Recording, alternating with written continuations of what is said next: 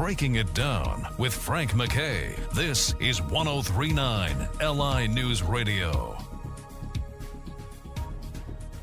I'd like to welcome everyone to Breaking It Down. Frank MacKay here with uh, someone who has written a wonderful book, and you've seen his work on CNN and, and elsewhere as far as his legal uh, analysis, and he is he is tremendous.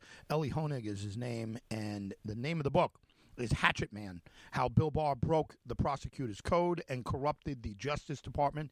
It is absolutely, absolutely great. And I urge everyone to get two. Get one for yourself and get one for somebody who is, would be interested in this. And, and really, it should be anyone. Uh, Elie, how are you? Good, Frank. Thanks for having me. I like that idea of encouraging everyone to get two. That's good. I'm going to start using that. well, hey, listen, it, for for good reason. Let, let me ask you right right out. Do you have a historical comp to how Bill Barr has used the office uh, of Attorney General, or is is his uh, his work unique? I, I really don't have a historical comp, uh, and I think I argue in the book his his work is unique. I mean, the reason I wrote the book is because I was at DOJ for eight years total. I was a prosecutor for 14 years, but eight of those at DOJ, four were under Republican administrations. My first four under the under George W. Bush, 04 to 08, and then I was there when Obama won, and I stayed four more years under the Obama administration. And part of the beauty of that experience was it really didn't matter. I was in Manhattan with the Southern District of New York doing mob cases primarily and I, you know, look, whatever I may have thought of the policies of one side or the other, I never doubted that the Attorney General and the Justice Department were truthful and telling it how it is, and we're not playing politics with individual prosecutions. And I think that changed drastically under Bill Barr. That's why I wrote the book. I, I think he went above and beyond, or maybe below and beneath anything any AG has done before. Yeah, you mentioned the Southern District. While you were there, you had a, a tremendous uh, run. You and your, your colleagues there, and you had a tremendous run. Uh, and and by the way, I, I think uh, a, a, very successful uh, run of of being uh, down the middle and I, you know, I don't think anyone uh, uh, could accuse you of being partisan one side or the other. It was great, but n- certainly not here with Barr. Uh, it's very hard to find um, defenders uh, of of Barr as far as uh, being being down the middle.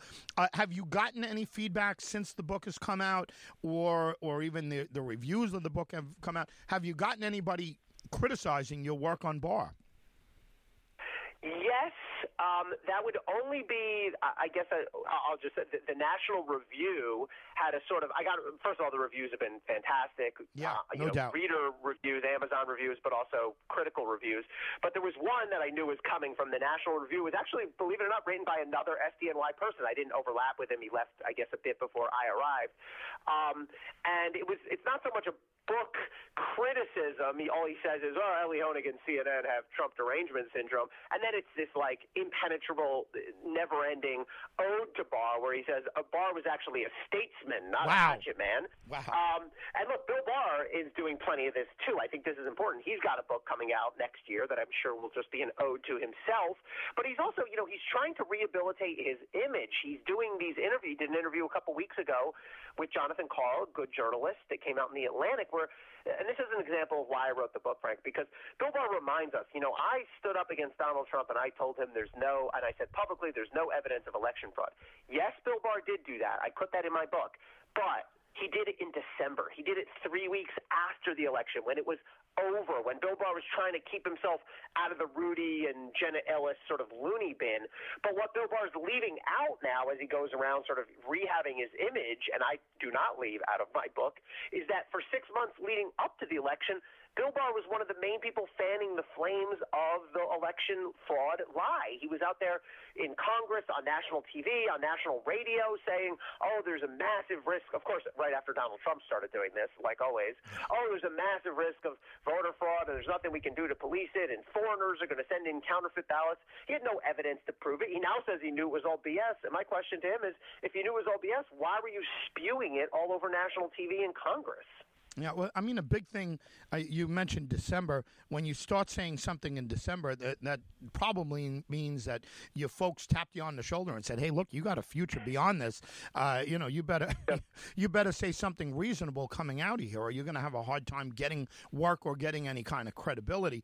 Uh, it, what's changed since since you've written the book? Have has anything at all changed? Um, any anything that you see now and say, "Oh, wow, that would have been perfect to put in there."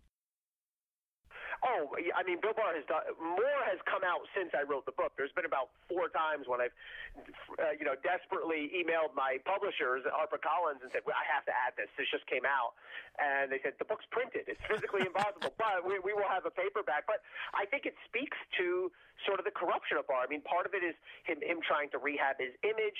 We've learned more about cases that it looks like he slow played. Right? We just saw the indictment of Thomas Barrack, which it, it appears the evidence is overwhelming which apparently his DOJ put the brakes on. We still don't know all the facts about the Rudy Giuliani search warrant. We know that was put on hold during during Barr's time. We know that he got a gag order to prevent people from talking about uh, subpoenas that were served on journalists. So there's been a lot of revelations about Barr that have come out, and people have said to me, "Oh man, did you get lucky? You know, this guy somehow stays in the news." I said, "I don't know if it's luck. I think I think when you identify, when you tap into a vein of dishonesty and corruption, it's going to keep on flowing." Yeah, it's it, it's unbelievable. How much has changed? in the office since he's left? I mean, did they clear out everyone, or, or, like you said, there, you know, in the Southern District, there was a overlap uh, with you and yeah, uh, so, the Obama. What, is is there any overlap there?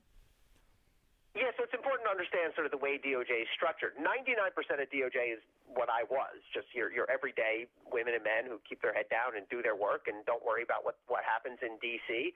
Um, but the top tiers, including the Attorney General and all the sort of top people at what we used to call main justice, meaning the headquarters of DOJ in, in Washington, D.C., those all have turned over. Those all normally turn over with the no, new yeah, no, presidential administration. I, I've been critical of Merrick Garland, the new Attorney General, in some respects, but I will say he's, he's gone a long way towards restoring DOJ. Most importantly, he, both Merrick Garland and Joe Biden have clearly erected and, and, respected the wall of separation that needs to exist between DOJ and its prosecutorial function and the White House. I mean, Donald Trump and Bill Barr had no regard for that. They just sort of freely interacted when it came to individual cases, which I think is a very dangerous thing. But Garland and, and Biden have made clear we're not going to be communicating about prosecutions, and I think that's a really important step forward. Elie Honig's new book, is Hatchet Man. It's a must get. How Bill Barr broke the prosecutor's code and corrupted the Justice Department. Please get this book. Uh, Elie, can you give us a website, a social media site where people could follow along with what you're doing? So the good thing about having an unusual name like Elie Honig is I'm the only one. There's no, you know, Elie Honig two, three, four. Uh, I'm on Twitter. I'm on Instagram. Those are the best places to follow me. You can see me on CNN fairly regularly. So uh, thanks very much for having me. I appreciate it. Elie, congratulations on a great book. Thank you very much for being here. Thank you. All right. Elie Honig, everyone. Hatchet Man how Bill Barr broke the prosecutor's code and corrupted the Justice Department. I kid you not. This is a great book. I don't care what side of the aisle you're on. Please get it. Actually, even if you're on the other side, you know, get it to uh, to be critical, uh, to be a critical thinker, and and see what's there. It's it's dynamite. He, I think he's right on with so much of his his criticism. And by the way, get Bill Barr's book. You know, compare uh, compare the two thoughts and the two thought processes. But uh, really, if you want to be a critical thinker, you got you got to get this book uh, on anything involving Bill Barr's career. This is the book. This is the book, and again, it's called Hatchet Man. And uh, Elie is a former prosecutor from uh, the Southern District uh, in uh, in you know the DOJ uh, and uh, the U.S. Attorney's Office. let me tell you, it's an absolute must get. And you know, I asked him right at the uh, the get go uh, about a historical comp. I, I, don't know that there's a historical comp to uh, Bill Barr. Um, maybe you know if we think hard enough, there is, but I, I can't imagine that there would be. And the the point that Elie makes about uh, him saying that there's no election fraud. I, I think, listen, I, I think it's a, a valid point. People that are, are, still saying that there's election fraud, well, listen, Bill Barr was your guy. I mean, he was uh, he was a big hero, you know, for the Trump administration. And uh, if he's saying it, maybe you know, close the door. Lindsey Graham said it, you know, a, a month later that there's no election fraud. But uh, I think that so many people are, are selective on what they uh, what they want to pick from it or not. But obviously, Bill Barr had a, uh, had found religion when he was about to leave and said, "Jesus, you know, I got a career beyond this, and if if I don't say something here, uh, you know, I'm going to have a hard time getting uh, getting." Um, you know, work in the future, or maybe certain people are just uh, going to buy my book and won't buy. He he didn't go down with the ship, so to speak, and I think a lot of Trump folks uh, hated him for that.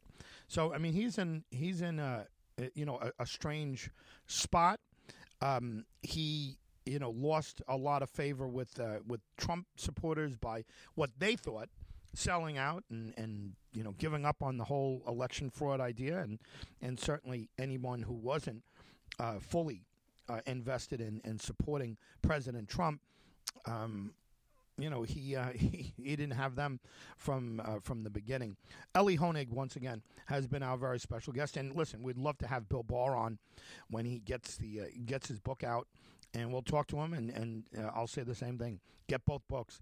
Hatchet Man: How Bill Barr Broke the Prosecutor's Code and corrupted the Justice Department, and you know get Bill Barr's book, you know, and and compare notes. It's the only way to uh, think about this critically and we urge everyone to get the book. We'll see you next time on Breaking It Down.